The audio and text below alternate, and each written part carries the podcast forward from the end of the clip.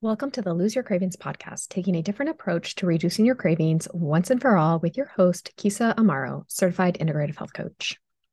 Welcome back, my friends. I'm Keysa Amaro, and I help ambitious women transform their negative body image and obsession with weight into body confidence so that they can show up fully in their life and their career. And hey, if you would like more support in reducing your cravings so you can show up fully in your life and your career, then I invite you to schedule a complimentary call with me.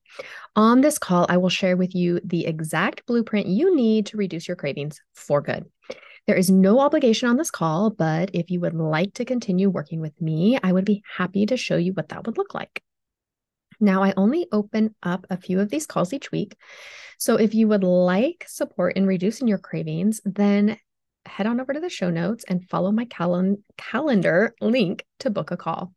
Or you can just head to my website, keysaamaro.com, to find out more about me and the work I do. And that's K E Y S A A M A R O dot com. Okay, my friends, I must confess that I lied to you on the last episode. I said that this episode would be about discomfort and that embracing discomfort is the key to reduce your overeating.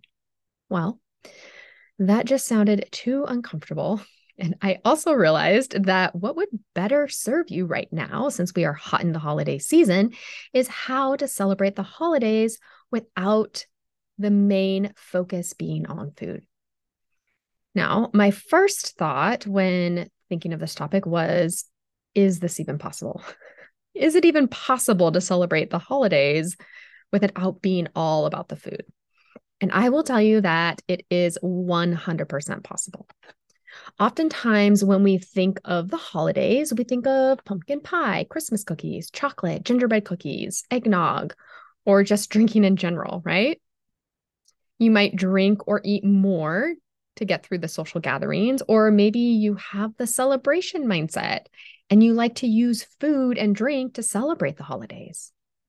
Whatever perspective you are coming from, I want you to know that it is possible to shift your focus off of food as your main source of celebrating the holidays. In fact, I have been working with a client recently about this very topic. She had always celebrated the holidays with food and lots and lots and lots of overeating. She associated the holidays with food. She believed that she needed food in order to celebrate the holidays. That is what that is what just a part of the season is, right?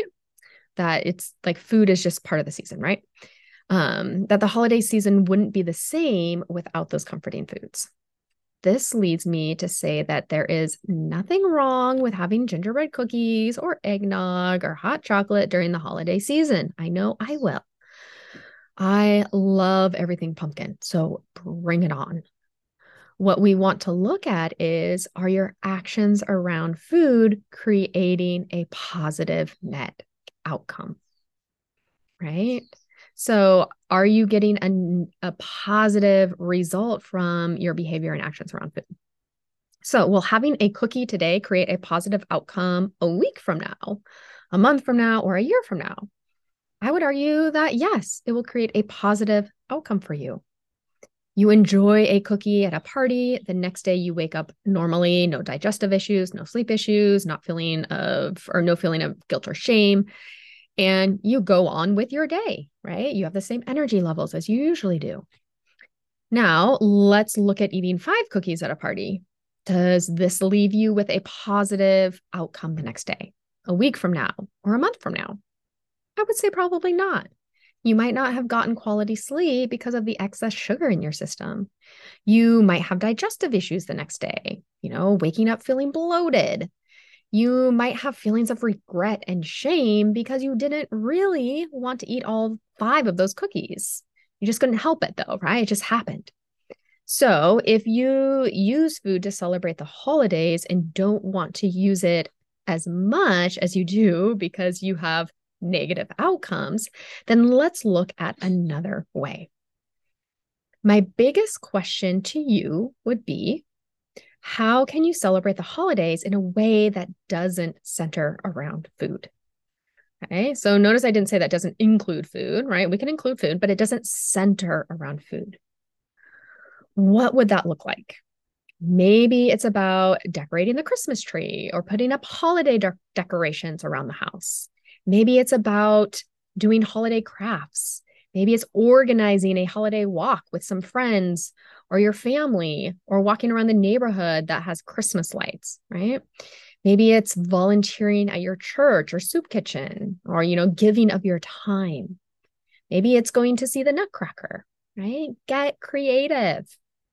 And this is what my client did. She created a list of things she could do with her daughter and family that celebrated the holidays, but that didn't focus on food. So, food was not the center of the activity. Yes, there might be food there, but the focus was on other things like the crafts, the decorating, or viewing of decorations, or walking, or socializing. Now, imagine yourself doing some of these activities. What would that feel like for you? Would it feel liberating? Maybe uncomfortable? Would you feel deprived? And now I want you to be honest with yourself because we need to address the emotion that might come up for you as well. Right. So we need to, if you're going to feel deprived because you're like, oh, I won't have any food, we need to address that. Okay. Um, if you're going to feel uncomfortable, we need to address that and see how can we work with that. Okay. So my next question would be, what else can you focus on besides food? Often, when we go to a party, we know that there is going to be delicious food, and we might focus on that food or drink. Like, we know they're going to have eggnog. We know there's going to be dessert. We know there's going to be like Thanksgiving. Hello, mashed potatoes, stuffing. We know that's there. we know our friend is making spinach and feta crescent rolls, and we are focusing on them and the fact that they, or that, like, you know, we really want it um, because they're so good. We've had them before, but we shouldn't have any because we're watching our weight and they're really fatty and carby, and it's just really not good for me. So, what else can you focus on besides that specific food or foods? Maybe it's making conversation with other people. Or if you are an introvert like me, maybe it's finding a deep conversation with one other person there. All you need to do is talk to one person. Right? Maybe it's seeing the holidays through your child's eyes. Maybe it's focusing on how you are feeling and being in tune with the joy that the holidays bring bring you. Maybe it's focusing on your family, right? What else can you focus on besides the food or drinks?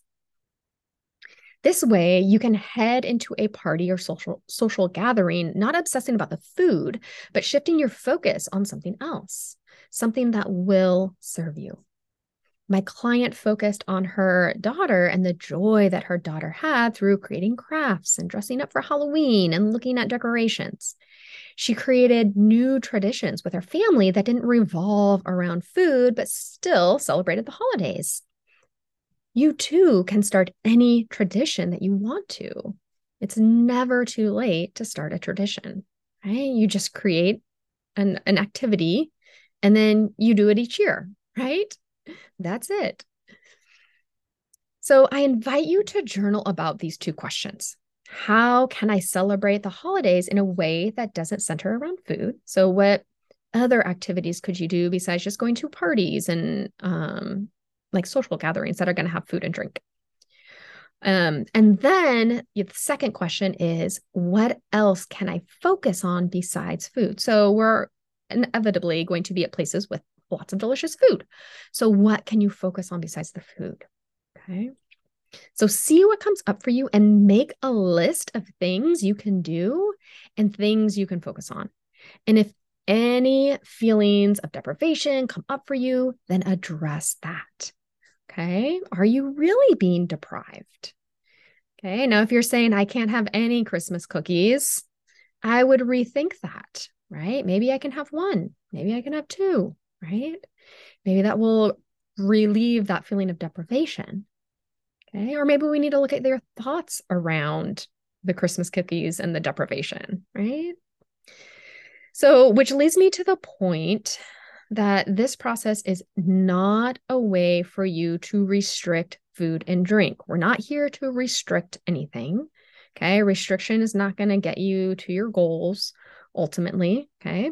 Like I said earlier, there is a benefit to enjoying some holiday food, holiday food in moderation. I love pumpkin pie, and I have a slice of pumpkin pie every Thanksgiving, right? I don't restrict the food. That doesn't work. Okay. I allow treats in moderation and in amounts that serve me. One piece of pumpkin pie serves me. Eating half of the pie does not serve me. So do not restrict holiday treats and food, but allow it in quantities that serve you. If you struggle with restricting food and then eventually overeating it, take a listen to my episode on the all or nothing mindset. That's episode 62. That will help support you.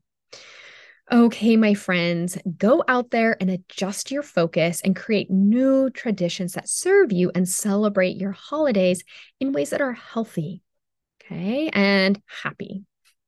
So let me know what you come up with. I would love to hear any new activities, traditions, ideas, what you want to focus on. I want to hear them. And you can email me at keysa.amaro at gmail.com. That's K E Y S A dot A M A R O at gmail.com. Okay, my friends, this is all I have for you today. If you like what you heard on this podcast, I invite you to head on over to iTunes and leave an honest review. This helps us show up higher in the search results, and therefore we can reach and help more people. I would greatly appreciate it. And join me for our next episode where I share with you the four steps to addressing and healing your emotional eating. Okay, my friends, I will talk to you then. Mm, bye.